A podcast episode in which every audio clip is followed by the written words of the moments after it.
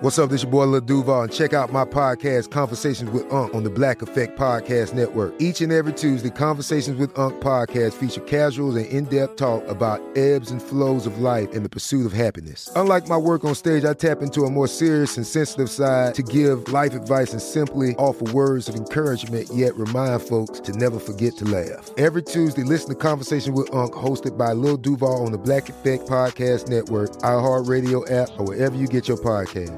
Presented by AT&T. Connecting changes everything. Danielle Moody here, host of the Woke AF Daily podcast. We've been with iHeart for a year, and what a year it has been. As we head deeper into 2024 and yet another life changing election cycle, Woke AF Daily is here to keep you sane and woke. Make Woke AF Daily your podcast destination for 2024 election news and analysis. Listen to Woke AF Daily Season 5 on the iHeartRadio app, Apple Podcasts, or wherever you get your podcasts. I'm Diosa. And I'm Mala. We are the creators of Locatora Radio, a radiophonic novela, which is a fancy way of saying a, a podcast. podcast. Welcome to Locatora Radio Season 9. Love at First Listen. We're older, we're wiser, and we're podcasting through a new decade of our lives. This season, we're falling in love with podcasting all over again and getting to the heart of our stories. We're going places we've never gone before, and we're bringing you along with us. With new segments, correspondence, and a brand new sound. Season 9 is kicking off with an intimate interview with Grammy Award winning singer songwriter Natalia Lafourcade. What's giving you hope right now? Well, when I see what music does to people, it gives me a lot of hope. If you liked Locatora before, you're going to love season 9.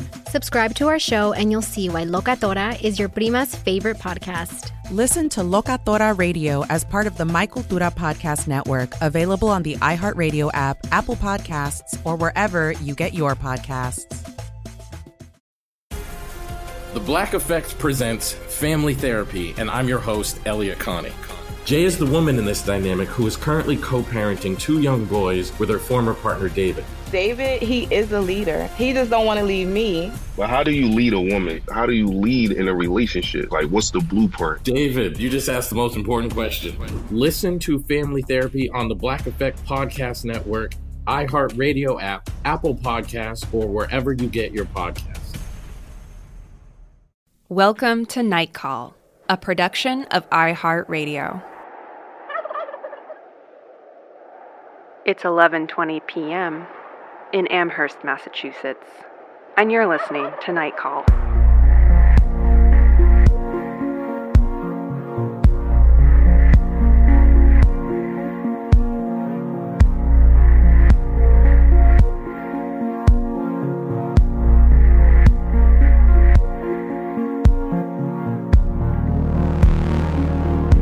Hello, and welcome to Night Call, a podcast for your strange days and lonely nights. My name is Emily Yoshida. I am here in Los Angeles, and with me, as always, are Molly Lambert and Tess Lynch. Hello. Hello. Hello. Um, Hello. There are so many mysteries right now on the internet. I feel like I feel like this episode is going to be conspiracy heavy. This is a mystery heavy episode. Yeah, mystery podcast theater. I, I have been so like puzzled, and I like I don't even. I wanted to come to today's episode like with all the answers about this particular case and like ready to just like explain it all. But the deeper I go into it, the less sense it makes. You so, were under the Silver Lake. I was mm-hmm. under the Silver Lake. I was under the crazy lake. Uh, the crazy, crazy days crazy and, lake and lakes. crazy days and lakes.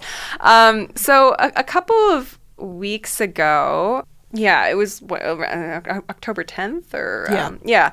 Um, I, I, don't know I, we, we talk about Crazy Days and Nights a lot on this podcast, but um, the, it's a blind item website. It's a blind item website. It's super janky. Uh, we two two maybe out of three of us love it.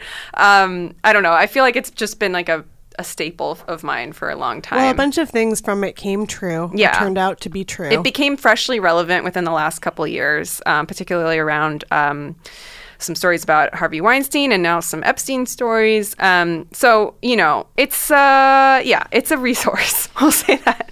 But um, it's an unverifiable resource. Oh, I hate it so much. I want to bite my tongue and just let you guys have fun, but it has it, the tone of this website is very difficult for me. It's run by a man. Well, Named- formerly we thought it was run by a man, and we took him at his word that his name was Enty, an entertainment lawyer.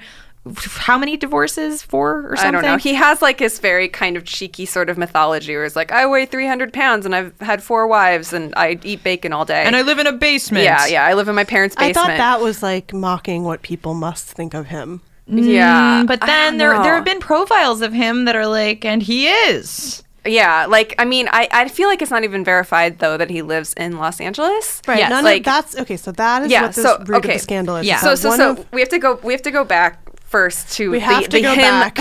the hymn mythology. So uh, Enty has a source um, or like a group of sources called known as hymn with four M's, and they are a group supposedly of four men, um, three of whom are like celebrities whose names you would recognize apparently who are friends and they started off as commenters on the website and a lot of people thought when it, they thought it was one person they thought it was robert downey jr and this was like a kind of and this is kind of keeps being a thing like people like when when he- I think there was one him blind item about like an Avengers star dropping out, and he's like, "Oh, good for you, RDJ." Like, I mean, there's just there's that continues to be like a because bit. um, this person presents himself as somebody who's like a Hollywood insider who like is raised in Los Angeles, uh, Has been around for a has been around while. for a long time, knows everybody from like not only the current generation but like knows old Hollywood Mm-hmm. gossip as well, passed on through the ages. And I guess like it does sort of I mean, if you could think of a, a star of that age range and profile, I guess like Robert Downey Jr. is easier to imagine than most people like indulging. well, it like indulges people's fantasy that uh, he would be very smart. right. So Yeah. I, don't, I think he said I don't know if anyone asked him directly. If No, they have, him. and he like kind of was coy about it, but I think I don't think he also him. seems like somebody who would be coy about it. Yeah, he was Um, enjoying the fact that people thought it was him. Yeah.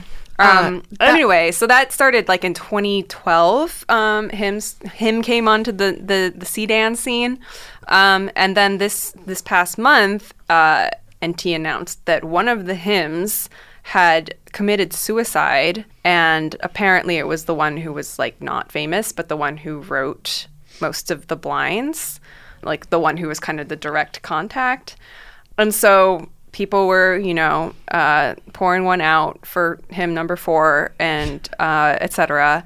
And then this guy who goes by John Doe, um, not John Doe from X. No. um, just a John Doe with a series of numbers, who I guess is just like an Enty fanboy, started to like do some digging and uh, had a theory that the hymns were all made up and that they were not ever vetted by Enty or Enty willingly and knowingly just like let them tell these bullshit stories online um, and and pretend and like basically that it was a group fan fiction effort. Or no that it wasn't even a group fan fiction effort. It was one guy the whole time who was just like making like playing the role of this Hollywood insider Right, who knew and all this dirt somewhere else, like in a he flyover lived, state. like uh oh wait I have to find this guy By the way, it bears mentioning, even though it probably is obvious, that there have been a number of things that uh, Crazy Days and Nights has predicted correctly. I would argue there have been more that have been not proven. Well, some people say it is a mixture of the true and the untrue uh, in order to like not get sued. Sure, that makes lots of sense. I don't think so at all. I mean, this is it's clearly I read blind item sites a lot and uh, it's uh, the same with all of them. They will predict things that don't happen and um, it's actually Well, if we ran a blind item site, I guarantee that we could accurately predict several scandalous things. Well, it's like astrology. It's a mixture of astrology and a broken also- clock Yeah. Yeah, but also there. I mean, to me, the purpose of blind item sites and things like that is to like air out gossip Mm-hmm. that would not be able to be vetted into Right. a real magazine. Right. And if you like, if you're saying like, oh, but like the real news would report on it anyway, like look at how the Harvey Weinstein story did play out because he just paid off every newspaper and magazine and crushed Right. every story about it Mm-hmm. and like made it so that if it doesn't happen in print, it didn't happen. Which is how a lot of abusive things work. There are also ones that haven't come to light. For instance, um, a Nickelodeon personality, with- Right. Who, yeah, who's been talked about for years in blind items. That's and just like an open secret. at It is this an open. I mean, that's Like- that's I think the best service But even that like blind Nic- item sites even do. Nickelodeon when they fired him, they said it was for something else. Right, Exactly. They said it was like, oh, we're just having a new creative regime. So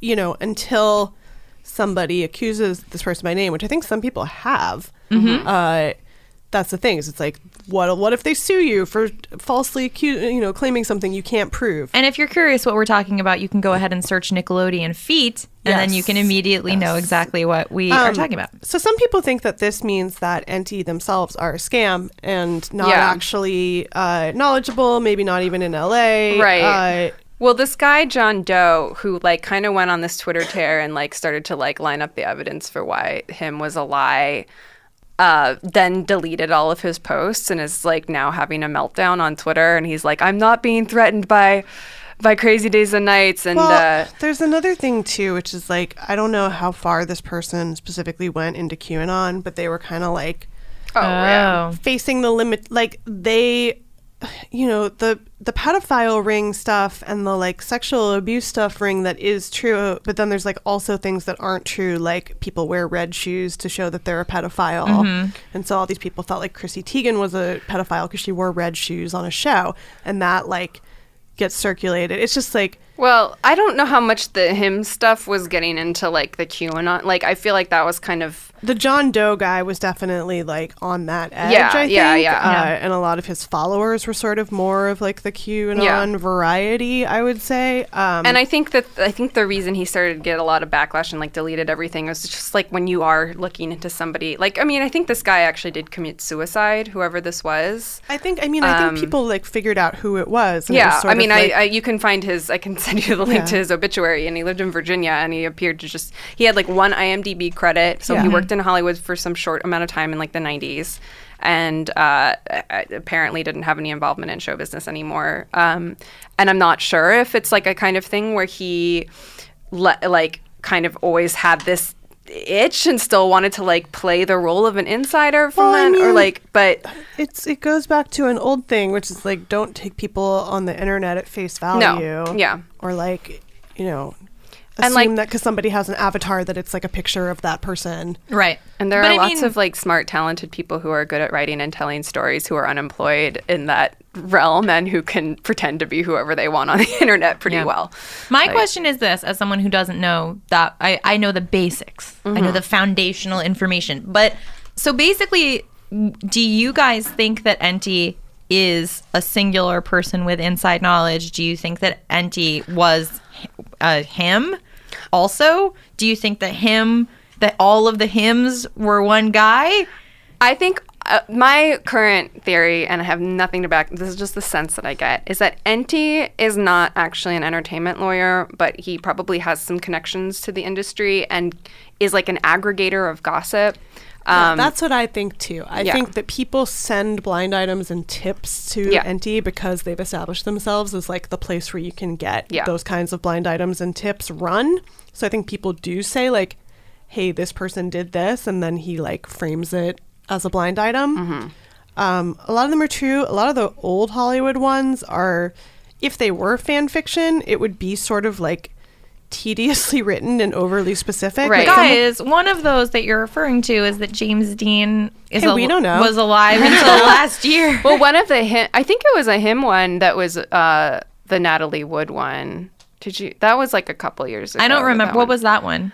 Um, that was that uh, that she fell off the boat and like there was a chance to rescue her and nobody did. Like it- like this whole like altercation that broke out and Mhm. everything. It was just like a a, a, a narrative of what happened. Well, to, that's we'll never know that one. I know. Yeah, yeah, and it's one of these. It's also one of these things where it's like, well, there's no way to prove that now. Probably like, well, that no, I uh, mean Christopher Walken's still alive. no, yeah, that's what that's but what he was asleep, according to him. Well, he said that, that that's the story though. You mean like, according he's to the person, He started talking.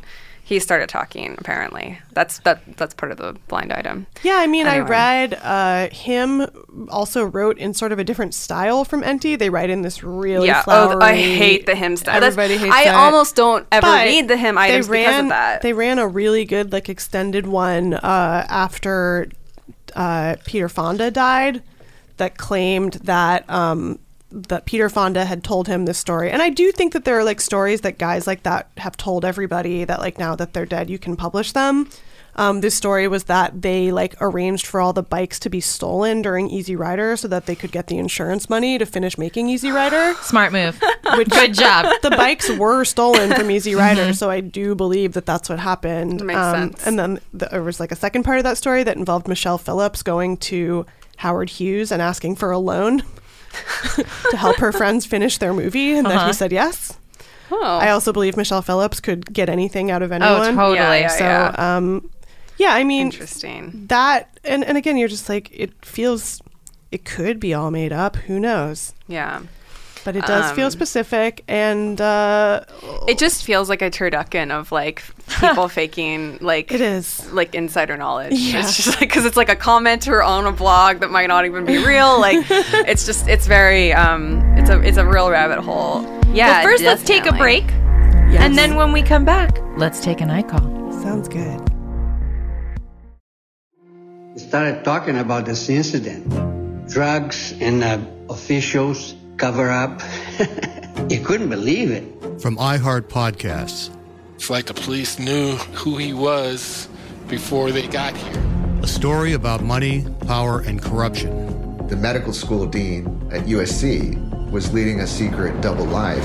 She's breathing right now? Yes, she's absolutely breathing. I'm a doctor, actually. There's no way that that guy's a doctor. I'm Paul Pringle, and I'm an investigative reporter for the LA Times. This is the story of an investigation that starts in a hotel room in Pasadena, California, and reaches all the way to the top of two of the most powerful institutions in the city of Los Angeles.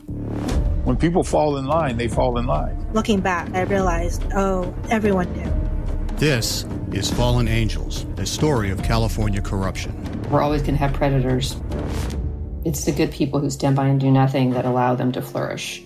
Listen to Fallen Angels, a story of California corruption on the iHeartRadio app, Apple Podcast, or wherever you get your podcasts.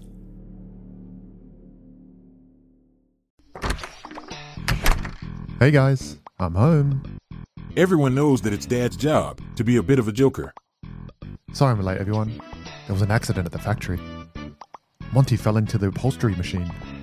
Don't worry though, he's fully recovered. Good one, Dad. Did you get the pizza for dinner? So he likes to keep everyone happy with some dad jokes. Yep, right here. I had a coupon, and it saved me a lot of dough. Well, the truth is, Dad is just a fun guy. Hey, I'm not a mushroom. Please stop. Where does he get these stupid jokes from? He listens to the Daily Dad Jokes podcast. Oh, great. More dad jokes for me. We've delivered over 15,000 jokes to over 3 million listeners, and man, the postage fees are killing us. Listen to the Daily Dad Jokes podcast every day on the iHeartRadio app, Apple Podcasts, or wherever you get your podcasts. The Therapy for Black Girls podcast is an NAACP and Webby Award winning podcast dedicated to all things mental health, personal development, and all of the small decisions we can make to become the best possible versions of ourselves. Here, we have the conversations that help Black women decipher how their past inform who they are today and use that information to decide who they want to be moving forward. We chat about things like how to establish routines that center self care, what burnout looks and feels like, and defining what aspects of our lives are making us happy and what parts are holding us back. I'm your host, Dr. Joy Harden Bradford, a licensed psychologist in Atlanta, Georgia, and I can't wait for you to join the conversation every Wednesday. Listen to the Therapy for Black Girls podcast on the iHeartRadio app, Apple Podcasts, or wherever you get your podcasts. Take good care, and we'll see you there. Hey, my name's Jay Shetty, and I'm the host of On Purpose. I just had a great conversation with Michael B. Jordan, and you can listen to it right now. Michael is known for his performances in both film and television. His breakout role was in Fruitvale Station, playing Oscar Grant, which earned him widespread praise and numerous award nominations. His portrayal of Killmonger in Marvel's Black Panther, one of my favorites, further solidified his status as one of Hollywood's leading actors, earning him widespread acclaim for his complex and compelling performance. In our conversation, Michael really opens up. You're going to love listening to it, and I can't wait for you to check it out. The closest to getting what you want is always the hardest. It's always the feeling when you're getting ready to, you know, people give up right before they get what they've always wanted to get. People quit. Listen to On Purpose with Jay Shetty on the iHeartRadio app, Apple Podcast, or wherever you get your podcasts. Welcome back to Night Call. We have a night call that we wanted to take about horror movies because it's still spooky season. Spooky season has just started. It's always spooky season now. she We- said disdainfully. We have always been here. Hi, I am a fan of the show, and I posted a question in the Night Callers group that I wanted to ask you folks. Um, do you have any recommendations for easing into horror movies? My background is I was raised in kind of a pretty restrictive religious environment where uh, we were told that if we watched movies with any kind of demonic or spiritistic element in them, then we had a good chance of getting attacked by demons. And so in that environment, I really didn't get any exposure to horror movies beyond like The Birds. Um, uh, later on, I started watching some zombie movies when I uh, kind of got out of that religious environment, but um, I'm still really scared of horror, and I still kind of have this visceral like fear reaction where I I can't bring myself to even look at the screen. So um, I got some really good recommendations, but um, it was suggested to call in to the show to also get everybody's take on um, maybe what movies I could start with to start to get more comfortable with seeing horror on screen. So I would love to hear anything you might recommend, and I will add it to my homework. Thank you. Thank you so much for the call. Um, do you guys? I mean, I, I I'm I'm a bad I'm a bad person. I have one idea, but I want to hear yours because I'm such the wrong person to answer this Wow. question. I like I like gentle horror. The Yeah. gentle horror. The gentle horror. I've been watching a lot of like 30s and 40s horror, Yeah. which I think is a good place to start. Totally. If That's you're good. Squeamish. Yeah, like Universal monster movies. Yeah, and Universal stuff like monster that. movies are all really good. Like Yeah. the Dracula. Uh, just gonna name a bunch of monsters. well, I was going to suggest th- the Francis Ford Coppola Dracula because it's just more of like a gothic spook fest, but it's just like, yeah, it's it's super goth. It's like it's scary, but it's more just like gushing rivers of blood type scary. Like it's not like yeah, but if rivers of blood are not your thing, are they not? Whose whose whose thing isn't rivers of blood? Well, I'm just saying if you're new to horror. Well, but I just don't think that that's scary in the same way that like The Exorcist is scary or something. You So in the Facebook group, she Don't asked for The Ex- exposure therapy, and I actually was like, "May you could just jump in with The Exorcist, and then you'd know everything else would be easy." But I said Poltergeist and Rosemary's Baby because they both have so much ex- so much plot. Like Poltergeist, for instance, is great because it's just funny at Yeah. parts, and like, and it's it's making fun of yuppies the yuppies are like the real bad people when you kind of think about Mhm. it. So then it's like if you're scared of yuppies, Yeah. you get to think Yeah. about that.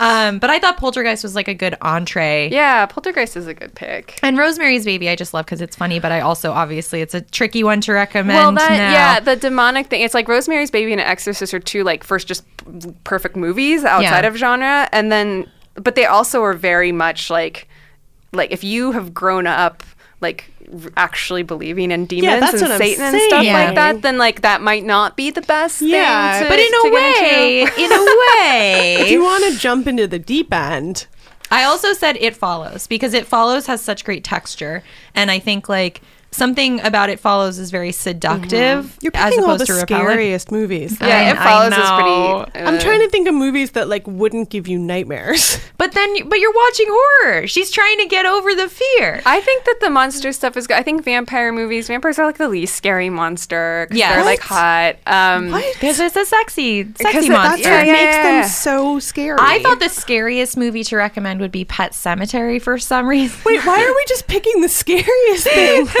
no, I'm saying I didn't recommend Pet Sematary because in my mind I was like, not Pet Sematary. not all of Pumpkinhead. all of Tessa's recommendations, it should be it should be stated, are like the baptism by fire. Right? Yes, if you yeah, want to yeah. go that That's my route, style. then yes. um, yeah, I mean, I think like a good old like good old fashioned ghost story, even something like I don't know, like.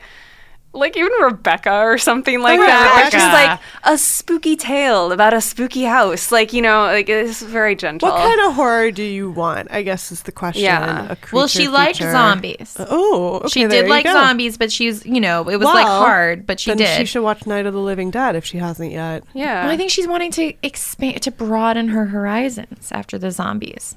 Zombies do feel a little bit of like a zombies don't really get me going in the way a lot of things. It, it feels like a little bit Well, of a there was a big end. zombie boom. Yeah, but Whoa, what about like an anthology? like what? Like you mean like Tales American from the Horror Dark Story? Tales from the Crypt, Tales Oh, from yeah. the Dark Side, something like that. I mean, you could also do something where you, if you haven't, I don't know if Twilight Zone Oh, would have yeah. been considered demonic, but like something I like think you- Twilight Zone is a great suggestion. That's a, yeah. Oh, yeah. Well, thank you. Yeah. The TV show. The. TV show, the Yeah. The, original the, TV movie's show. genuinely terrifying. Well, the movie for many cursed, reasons. It's yeah. cursed and it's scary and yeah, and I still watch it sometimes. Though. Really? Yeah, I it do. feels so off-brand, and that's part of what makes it so creepy. That's And kind of why I do kill- it. and they kill people. I know. Um, I think it's interesting. None of none of us have suggested like slasher movies. Well, I was about to say, like, actually, what I would do, and I was always really afraid of, uh, especially effects-heavy horror movies, Mm-hmm. if that's your particular poison. Mhm. Super afraid of Freddy, way too afraid to ever Yeah. see any of those Yeah. movies. So then, like, a few years ago, I did them all, Mhm. and I totally recommend that because it's also just like a fun Freddy- run. The Freddy movies are f- fun just because they're like goofy. Well, the first one, the first one is genuinely scary. Yeah. The second one is really homoerotic. Mm-hmm. The third,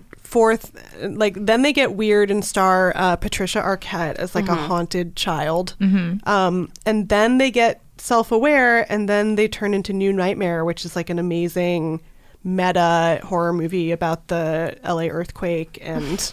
The effect being in the Freddy series has had on all the actors who play the characters. Wow. Uh, it's like a dry run for Scream. It's great. Yeah. Um, and Well- I also recommend Scream. Oh, There's- Scream is great. Yeah. Well, there's something supernatural about the nightmares movies, which is like I think puts it in more of a fun realm than just like a like just Halloween or just like any kind of Oh, I normal like also terrestrial. recommend just I wouldn't. I would not. I actually would like not. I get more bad vibes, and I also like grew up religiously as well. Like, and I get more bad vibes from like teenage girls getting slashed than anything having to do with Satan or demons or anything like that. Like that mm-hmm. stuff feels But actually she kind of She doesn't get slashed. She saves everyone else. yeah, but getting a lot of other people do. Yeah.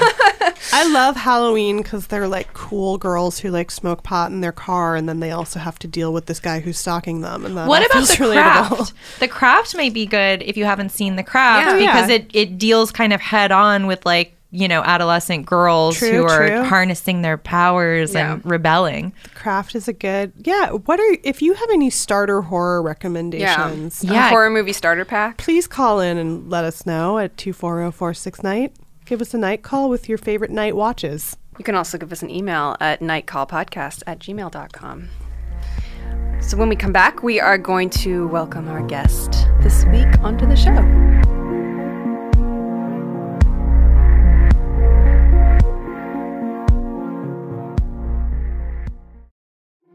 Started talking about this incident. Drugs and uh, officials cover up. you couldn't believe it. From iHeart Podcasts, It's like the police knew who he was before they got here. a story about money, power, and corruption. The medical school dean at USC was leading a secret double life. She's sleeping. Yes, she's absolutely breathing. I'm a doctor, actually. There's no way that that guy's a doctor. I'm Paul Pringle, and I'm an investigative reporter for the LA Times. This is the story of an investigation that starts in a hotel room in Pasadena, California, and reaches all the way to the top of two of the most powerful institutions in the city of Los Angeles. When people fall in line, they fall in line. Looking back, I realized, oh, everyone knew. This is Fallen Angels, a story of California corruption. We're always going to have predators. It's the good people who stand by and do nothing that allow them to flourish. Listen to Fallen Angels, a story of California corruption on the iHeartRadio app, Apple Podcast, or wherever you get your podcasts.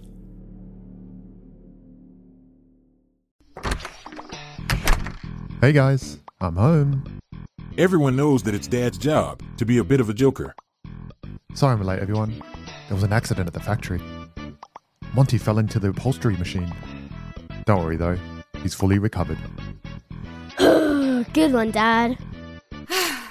Did you get the pizza for dinner? So he likes to keep everyone happy with some dad jokes. Yep, right here. I had a coupon, and it saved me a lot of dough. Well, the truth is, Dad is just a fun guy. Hey, I'm not a mushroom. Please stop. Where does he get these stupid jokes from? He listens to the Daily Dad Jokes podcast. Oh, great. More dad jokes for me. We've delivered over 15,000 jokes to over 3 million listeners, and man, the postage fees are killing us. Listen to the Daily Dad Jokes podcast every day on the iHeartRadio app, Apple Podcasts, or wherever you get your podcasts. The Therapy for Black Girls podcast is an NAACP and Webby Award winning podcast dedicated to all things mental health, personal development, and all of the small decisions we can make to become the best possible versions of ourselves. Here, we have the conversations that help Black women decipher how their past inform who they are today and use that information to decide who they want to be moving forward. We chat about things like how to establish routines that center self care, what burnout looks and feels like, and defining what aspects of our lives are making us happy and what parts are holding us back. I'm your host, Dr. Joy Harden Bradford, a licensed psychologist in Atlanta, Georgia, and I can't wait for you to join the conversation every Wednesday. Listen to the Therapy for Black Girls podcast on the iHeartRadio app, Apple Podcasts, or wherever you get your podcasts. Take good care, and we'll see you there. Hey, my name's Jay Shetty, and I'm the host of On Purpose. I just had a great conversation with Michael B. Jordan, and you can listen to it right now. Michael is known for his performances in both film and television. His breakout role was in Fruitvale Station, playing Oscar Grant, which earned him widespread praise and numerous award nominations. His portrayal of Killmonger in Marvel's Black Panther, one of my favorites, further solidified his status as one of Hollywood's leading actors, earning him widespread acclaim for his complex and compelling performance. In our conversation, Michael really opens up. You're going to love listening to it, and I can't wait for you to check it out. The closest to getting what you want is always the hardest. It's always the feeling when you're getting ready to, you know, people give up right before they get what they've always wanted to get. People quit. Listen to On Purpose with Jay Shetty on the iHeartRadio app, Apple Podcast, or wherever you get your podcasts.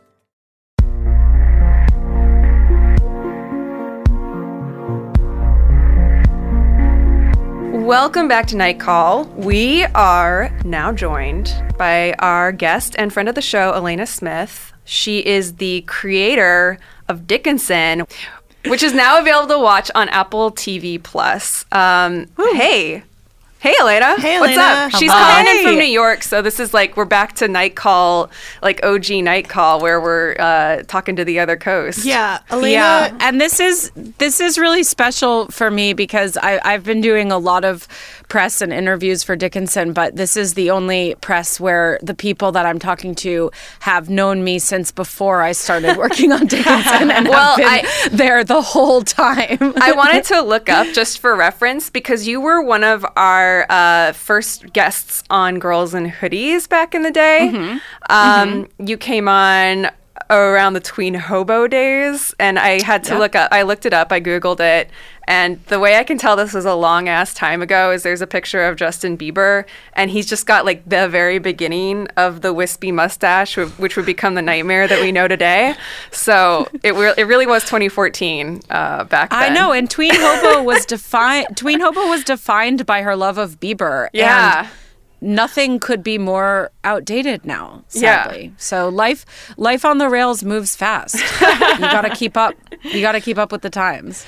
I thought you were going to say that we're the only uh, press you've done that's going to ask you for your Epstein theories. I mean, that means we're achieving an even greater dream of mine than having a TV show, which is talking about Epstein on a podcast. So. so, uh, well, we want to talk a little bit about Dickinson. And yes, like we've all known you since before you started working on the show proper. But like, I feel like you've been working on this in some fashion or another for as long as I've known you. So it's like I always yeah. tell people, I'm like, it's so cool to actually see my friend's show she's been talking about forever, like realized and like seeing billboards for it on Sunset and stuff. It's wild. Um, yeah. But yeah, you're uh, but you're obsessed with Emily Dickinson. You know, and I really haven't stopped being obsessed with her. It's oh, really? it's it's actually crazy that that the interest continues. you haven't like gotten burned out from just being no, immersed in I, it. I can't believe that I haven't, but I think it's sort of like it started with Emily Dickinson and her poems, and then.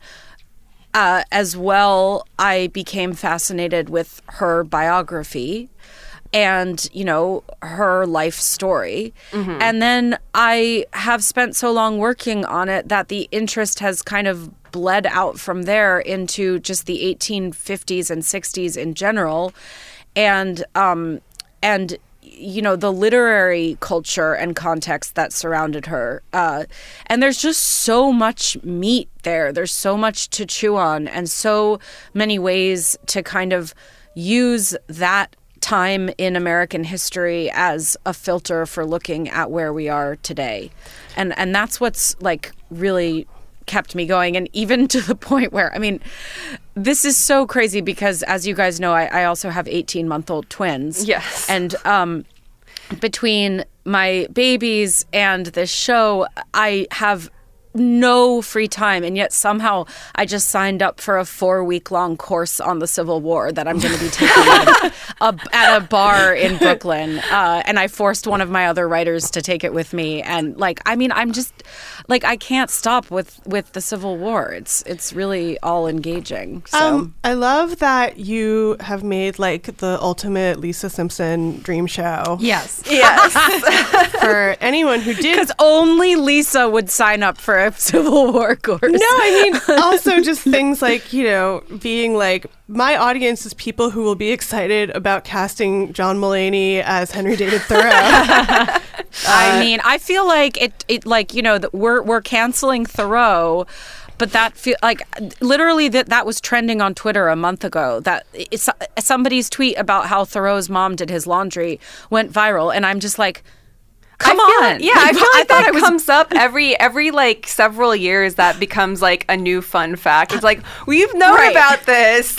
Like, um, well, I... yeah. Well, well, we've dramatized it, featuring the comic gifts of John Mulaney. So yeah, so I mean, I I was always a huge fan of the Transcendentalists. Uh, in general, all that spiritualism stuff. Were you guys transcendental heads? no, T- Tess just gave a look that was like I was, I was, so into like Emerson. I wasn't. I wasn't ever into and Thoreau those guys and all much. those guys. No, um, and I also I was loved, into the like, romantics. There's some really I good. read Moby Dick. Moby Dick rules. I, I, Molly's been standing Moby for Moby Dick, Dick forever. Yeah, no, I mean, I mean, it's it, the thing is that it is, it is really good. Yeah, it's so. But good. I'm, I'm just I look back at I, I read Moby Dick when I was like in my 20s living in Brooklyn and I just remember reading it on the subway a lot and it really was an absolutely you know existentially transcendent experience but I just feel like I am so, I feel like I don't read anymore yeah. And I'm I don't know. Although now I'm actually going on a trip to Russia, which is a what? topic for another podcast, but I'm going to Russia and I'm thinking maybe I have to read War and Peace. Are you going to promote the show or just for fun? Are you going to investigate? Are you going to investigate? Yes. Yes. Be careful. Yes. I got to see what's I got to just ask a few questions, poke around, see oh man. Watch out. You should definitely read War and Peace. All the Russian novels also rule. Have yeah. you read Anna Karenina? Yeah. I have not read oh, you that. I mean, that was oh, my that's man. my monster book, so, like yeah. transcendental. Well, took a year to read, like like completely, like I, I like absorbed myself into it. That book is amazing. I keep asking people which one I should read, Anna Karenina or War and Peace, and like Do Anna people Karenina. have adamant opinions about it. We Night Call says do Anna Karenina because Totally. it's like the horniest book. Yeah. It is. It's, It's pretty so, great. It's so horny. You'll love it. It's very tortured. I, haven't read War and Peace though, so I can't really honestly say one is better than the other. But that's that is on my like short list of things to get to. War and I'm- Peace also slaps, as they say. Yeah. Um, Also slaps, yeah. I mean, so don't far if as I can tell, fucks. as far as I can tell from the like, you know, um, spark notes that I've been googling about War and Peace, it illuminates the way in which we're all just specks of dust on the grand canvas of history. Oh, yeah. So, Yeah. I kind of feel like I could get into that. you Anna know? Karenina's got some real uh, class politicking in it too, which you will also dig.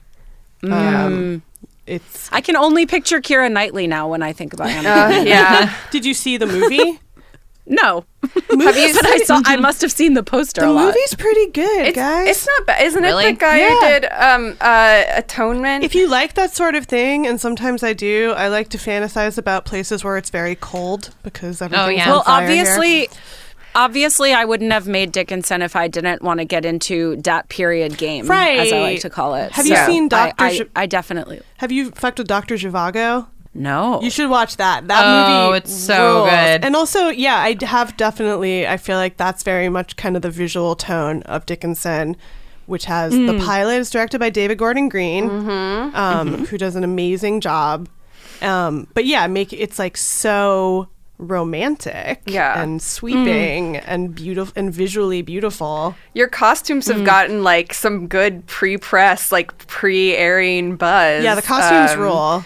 I mean, I, all I can think of is like that beautiful red dress that Hailee Steinfeld's wearing in the, the trailer. I'm like, damn. Do you like- think Dickinson core Dickinson core is going to catch on? I absolutely do. In fact, I think it's already started. I don't know if you guys have noticed the amount of puffed sleeves. Oh, I have. on yeah. Instagram now. And I- it's really lucky for me, not only because it is so on brand for Dickinson, but also that is a silhouette that I look good in. And, you know, as an older woman, I just want to commit to a silhouette that works for me. As an older woman, what? No.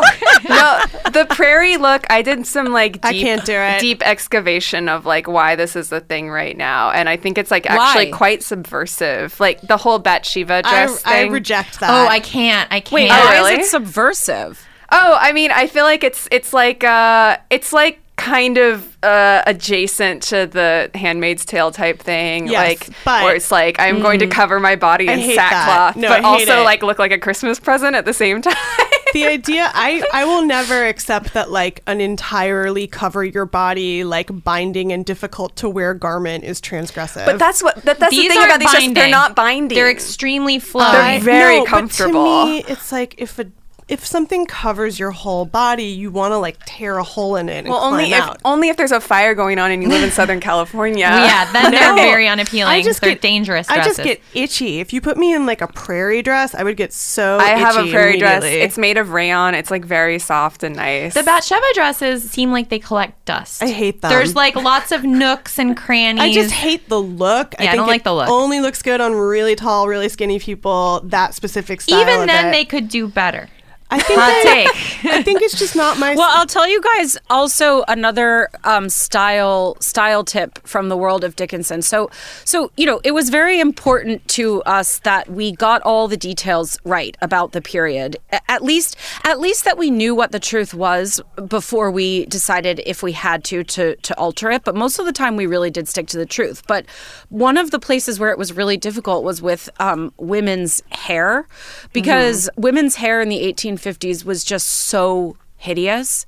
And the men's hair is fabulous. Like if you look at these photographs of Austin Dickinson and his Amherst College classmates from the 1840s and 50s, they all have the most luscious, like hipster hair that just looks perfect. You know, so we, so every guy we cast, we had to tell them as soon as we cast them not to cut their hair because yeah. everyone has like this long, cool, It's so floppy. like Mhm. shock of hair. Yeah. Yeah. And um, but but the men's looks in general, I think, were like just really attractive and and almost every man that got in the costume and was on set at one point would be like why don't i dress like this you know like a top hat a top hat makes you a foot taller and it makes you look so elegant and now okay but as i'm saying this i want to underline something which is that it's very important to me that this never go anywhere near steampunk which right. This is strictly like. This is strictly like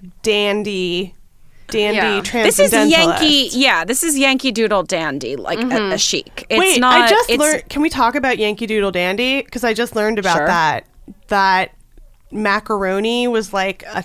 Do you know about this? Is this why mm. you said that? I think I've heard this because just- of my extensive research Yes. of What is it? that macaroni was like a, a slang term for men who were like foppish and wore a lot of like fine silks. A macaroni? They called them macaroni. So call you macaroni. Because the idea was that they Is like it- bought fancy Italian clothes. it I was like an. Italian but it was thing. like a Yankee, like a term Yankees used derisively for hmm. Yankees. Okay, well, every guy Europe. on Dickinson, every guy on Dickinson is a macaroni. Yeah, for sure. that's why in Yankee Doodle, when they say put a feather in his hat and called it macaroni. Oh, oh Yeah. man. Can we can we bring back macaroni? Is it is it kind of racist? It seems or is it- racist. No, no, no, no, you guys, you can't It's be rac- racist no, against Italians. You can't be racist against Italians. What are you talking about? That is the rule. You can do an Italian voice or a French voice. I disagree with this. My husband is Italian. yeah, but the Italians are fine. They But would he object to a nice you piece can of do pie? It. Yeah, right. Oh, guys, I'm scandalized. His father's name was Dondo. His brother's name's Lorenzo. No, it's fine. Guys. Ita- we're just saying you can make fun of the Italians and the Irish and the French. The European uh, groups are fine to. All the New York Yeah. Europeans. yeah. Yeah. Yeah, I Yeah. think it's okay to just make fun of New Yorkers. Sure. Yes. It just that's all it You can becomes. okay, so so you can do any kind of gangs of New York style. Are there any other historical figures that you are thinking about bringing in? I know maybe you don't want to spoil, but the ex- Well, almost everybody, almost everybody in the show is based on an actual historical figure, Right. or meaning like a real person who was in around in and around the town of Amherst, or friends with the Dickinsons, or crossed paths with them in some way. But then we have, in a sort of slightly different category, we have like what I call like our celebrity cameos. Yeah. Uh, which in season one is Thoreau and then Louisa May Alcott, who's played by Zosia Mamet. And um, it, it's very fun picking like which 19th century people y- you most want to meet and, and, and them being maybe slightly random. right. Um, but I think, I mean, obviously for me, Louisa May Alcott is. I mean, we obviously are in a Little Women moment, and um, you know, Little Women. uh, I feel like the creation of Dickinson for this show owes as much to you know Louisa May Alcott and Jo March as it does to Emily Dickinson Yeah. because Yeah. that's what I read and that's what like taught me how to tell a story in chapters about a irrepressible young girl who gets into scrapes. Yeah. and you know It's always scrapes. Um, I heard that I, I was talking to someone about this, and, and they were saying that girls today aren't reading Little Women anymore, or they aren't reading Anne of Green Gables. And like, That's is wild. that true? I mean, it, it's weird because I at the same time I feel like like they did that new Anne of Green Gables show a couple years ago. yeah, I think that new and- Little Women will get a Little Women bump. Yeah, and the new Little Women, Mm. and, and like it feels like people are like, yes, Jo, like you know, like she's like this stock character that everybody knows and loves. But I can't tell if that's just people that are kind of of our generation or if that's actually Right. people who are younger. Um, Well, I'd like to request um, Edgar Allan Poe. Ooh, yeah. Oh, He wrote. Well, Molly, I'm I'm not allowed to speak to anything, but you may get your wish. All I'll. I'll tell I'll tell Molly he off wrote, air. He wrote my favorite Okay. takedowns of the Transcendentalists. He wrote the bitchiest things about the Transcendentalists. well, he was sort of. I know I know to. a lot of Poe facts. Um, he had an affair with his cousin, who was Yeah. 14. Uh, he drank himself to death. Wait, did he actually? um, wasn't the cousin thing kind of uh, exaggerated or something? Or I feel like I, don't heard this so. recently. I was listening to some we'll kind do of some history Poe fa- podcast. fact checks. Yeah. Um, I definitely felt like David Gordon Green had like high Gothic in him, and it, and this show definitely. Oh yeah, proves he But. Southern Gothic, Southern Gothic is different from New England like Gothic. New England Mhm. Gothic. Sure. right? We're strict about our Um, Gothics here. Come on. Well, that's actually it's really interesting in the in the process of making this show. One one thing that I've learned is that everybody's kind of archetypal um, past. Like if you think about American history, right? the place that you go in your mind is so determined by where you grew up. So people who grew up in California think about, you know, the gold rush and the old west and you know, like maybe like the war with Mexico, although no, that that might be Texas. But um but you know, we and then a war like with Mexico No, too. no, yeah. yeah. Zorro Okay. shit. We are we are te- we are Mexico. yeah. Right. And then and then one of my uh, writers and who was an EP on season one, Darlene Hunt, who grew up in Kentucky, like when I tell her, you know, okay, think in period, she's only thinking in the old South. You Yeah. know? Mhm. And me, I'm from the Hudson Valley, New York, and so I'm thinking about like Sleepy Hollow or like I guess, you know, certain Yeah. Native American tribes that were around where I was and um, yeah, I don't know. It's just it's just so funny because the only time you learn about history is in elementary school anyway. Right. I was So just reading. what- I read about Sleepy Hollow last night too, because Mm. I watched the movie Pumpkinhead, which is has a really misleading Nice. title. um, he does not have a pumpkin head, but um, there was a whole thing about the headless horseman. I just was reading about where the headless horseman came from, and that it was the Mm. ghost of a Hessian soldier from the Revolutionary War, who were the German soldiers who aided the British. Mhm. It was Wow. supposedly a guy, a Hessian soldier, who had had his head blown off by a cannonball and haunted Sleepy Hollow. Um, speaking Yeah. of hauntings, Mm-hmm. Um, Alena, you've been Speaking of dead people. of dead people and pedophiles. Wait, wait, guys, Edgar wait, Molly. As you make this segue, I'm going to say my one of my favorite Emily Dickinson quotes that I've been asked recently. What are what are some of my favorites? So this one's on the tip of my um, of my head. Uh, so she wrote in a letter once to Thomas Higginson. She said, "Nature is a haunted house, and art Mm-hmm. a house that tries to be haunted." So to turn from the world of fiction to the world, the the haunted gothic, uh, you know, world of reality. a little, a little news report came out today saying that Jeffrey Oh, Epstein's God. brother had an investigation into his brother's death in jail, supposedly by suicide, and his independent uh, investigation determined that it was probably a murder. I'm shocked. No way. I know. It's like breaking something really obvious. Should we be a little sus about like the fact that it's his brother? I mean, what's his brother's what's his brother's deal? I don't this even is know, know something I'm so- brother. He has a Okay, I mysterious do. brother, yeah. Um, Okay. Okay. They're like the Durst brothers. But his brother's name is Mark Epstein. He also is in real estate and is in New York. And um, he is the one who collected Jeffrey's body from the um, from the medical examiner and and had him, eh, you know, allegedly buried in a in a like along with his parents in Florida, I think. And he may be the beneficiary of the incredibly suspicious f- trust that was created two days before Jeffrey Epstein died, which is called, my favorite fact, is called the 1953 Trust, because that is the year that Epstein was born. And you cannot think of a more boomer year to be Yeah. born than 1953. so he created like the, the trust for all boomers. Um, but this is my question. So so the brother and also Epstein's lawyers were the ones who were like, we are going to conduct our own investigation into this whole thing.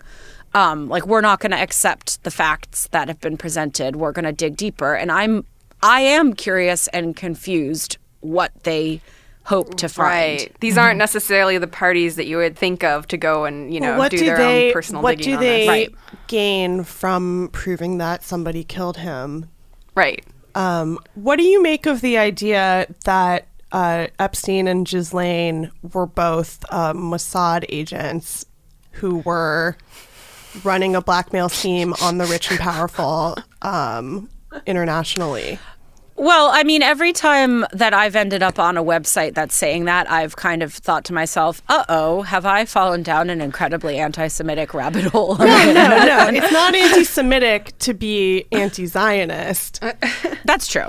That's true. Um, that's the Um, the difficult distinction that is hard to explain, especially on the internet, a place where distinctions fall away. Right. Distinctions die in darkness. No, I mean this. You know, the. I mean, I think one of the questions I have about Epstein as a sort of blackmail scheme in and of himself, like whether, you know, for Mossad or for the CIA, is that it doesn't really quite make sense that if you were, if your job was to like trap other powerful men into having sex with minors, that you would do it so much yourself.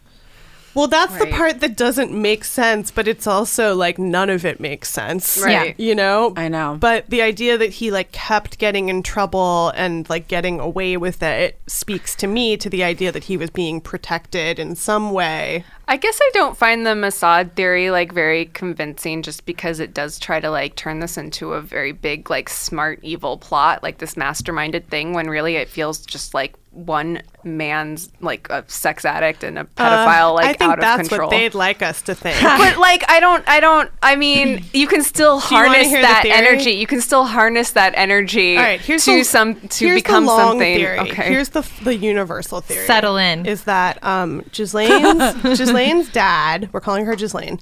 Um, Isn't it Ghislaine? It's Ghislaine, but we call her Ghislaine because she's Yeah. a pedophile. No, I like- okay, okay. Awful person. Her dad was in Mossad and Mm-hmm. like helped found the state of Israel. Yes. So that is like true. Yeah. And then Mhm. she supposedly was also in it, started dating Jeffrey Epstein and brought him into it. Um, and that's how he got access to the fancy people. Somebody on a totally way too far down the rabbit hole site that I went to found all these scraped stories also from British tabloids that had been Ooh. scraped recently that were like just about Epstein, the society man. And it found that like scraped by who? Uh, scraped by the British press because the royals, the royals made them do it. Um, wow. Uh, so there are things that say like they call him a realtor basically very early on. He's like a real estate tycoon. So the idea is that he was getting funded by the state of Israel to like establish himself as like a rich real estate guy in New York and then obtain blackmail on a number of prominent American politicians. But how did so did Ghislaine start dating him before he got funded to become a real estate tycoon? Yeah, tycoon? he was a nobody. Yes. He was just so she dated him before he was big. Yeah. And also, he got, you know, he had a series of weird, talented Mr. Ripley things where he got this job at Bear Stearns Right. with no Mhm. experience. He And that was like, after the teaching thing. hired to be a professor for no re- like I think he was a charismatic grifter and then he met another charismatic grifter and they formed a super a super grift a super group of grifters um but that is the theory I have heard. Uh, I read a really long part that goes back to Iran Contra. Um, Molly, we've been on, we've been on the same website. Okay, great. Okay, great. um, but but but here's my question. So, where is all this blackmail material then, and wh- whose hands is it in? And what about the fact that when the FBI raided his uh, townhouse, which I also took a little visit to the other day, Oh, and good. just a just a regular What's day. going on, the on there? Side. Doesn't it? You nothing. You posted Nothing. a photo though. It has his initials engraved in Yeah. the door frame. Oh well, yeah. I mean, That's who- been- who that's wouldn't been- have their- terrifying.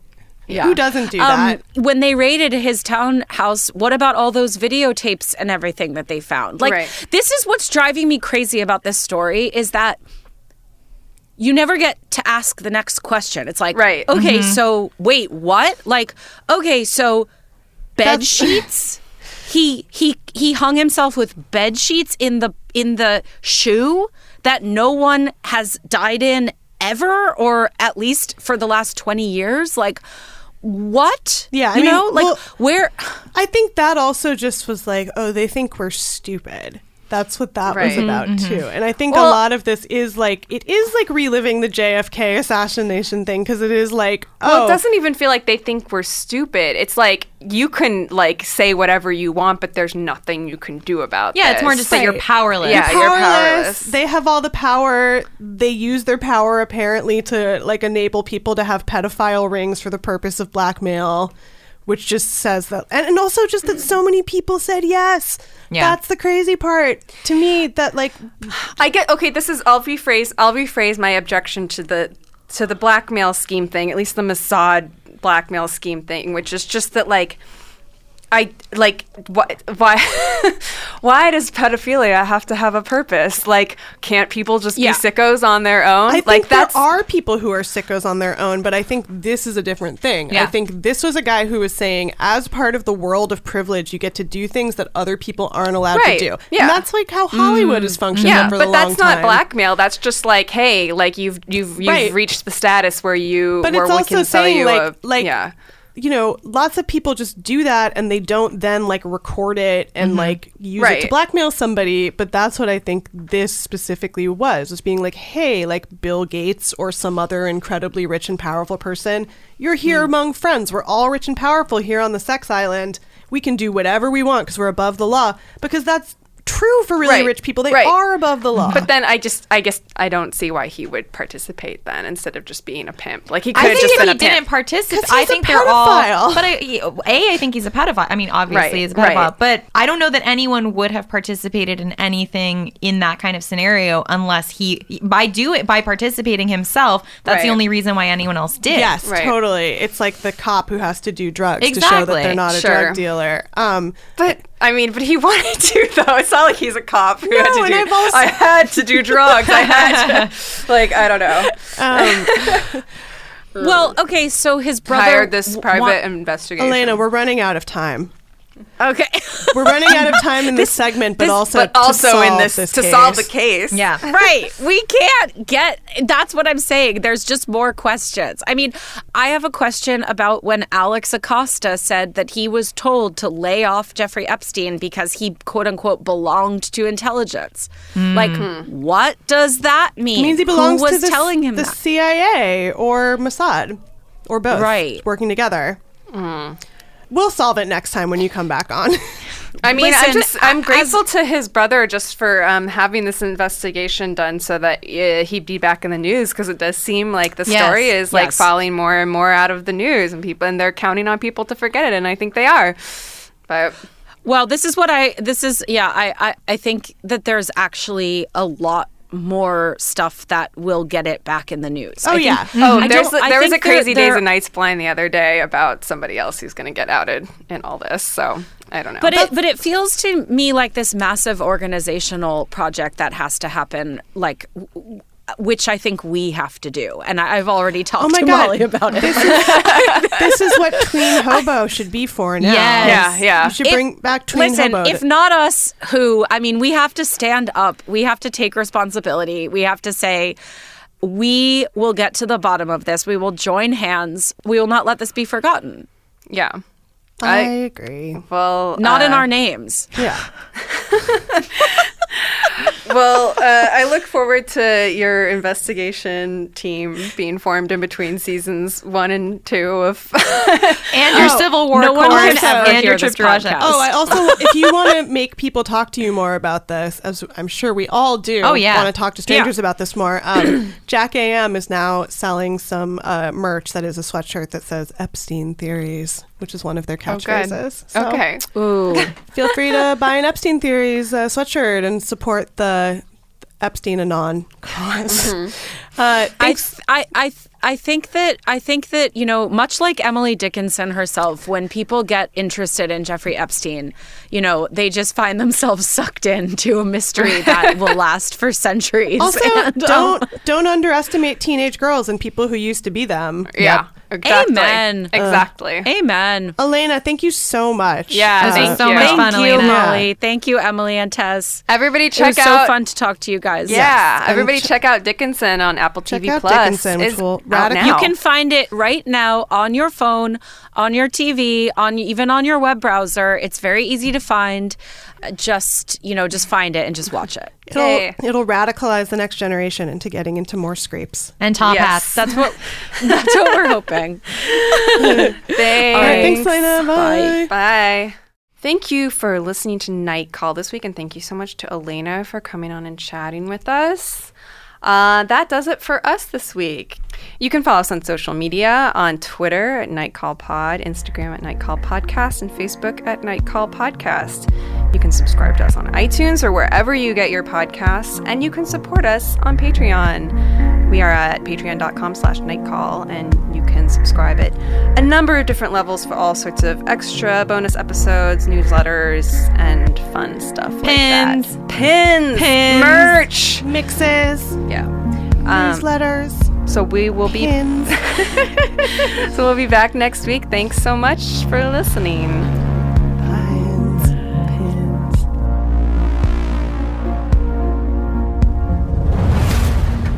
Night Call is a production of iHeartRadio. For more podcasts from iHeartRadio, visit the iHeartRadio app, Apple Podcasts, or wherever you listen to your favorite shows. I'm Diosa. And I'm Mala. We're the creators of Locatora Radio, a radiophonic novela, which is a fancy way of saying A podcast. Welcome to Locatora Radio Season 9 Love at First Listen. This season, we're falling in love with podcasting all over again. with new segments, correspondence, and a new sound. Listen to Locatora Radio as part of the My Cultura Podcast Network, available on the iHeartRadio app, Apple Podcasts, or wherever you get your podcasts. The Black Effect presents Family Therapy, and I'm your host, Elliott Connie. Jay is the woman in this dynamic who is currently co parenting two young boys with her former partner, David. David, he is a leader. He just don't want to leave me. But how do you lead a woman? How do you lead in a relationship? Like, what's the blueprint? David, you just asked the most important question. Listen to Family Therapy on the Black Effect Podcast Network, iHeartRadio app, Apple Podcasts, or wherever you get your podcasts. Danielle Moody here, host of the Woke AF Daily podcast. We've been with iHeart for a year, and what a year it has been. As we head deeper into 2024 and yet another life changing election cycle, Woke AF Daily is here to keep you sane and woke. Make Woke AF Daily your podcast destination for 2024 election news and analysis.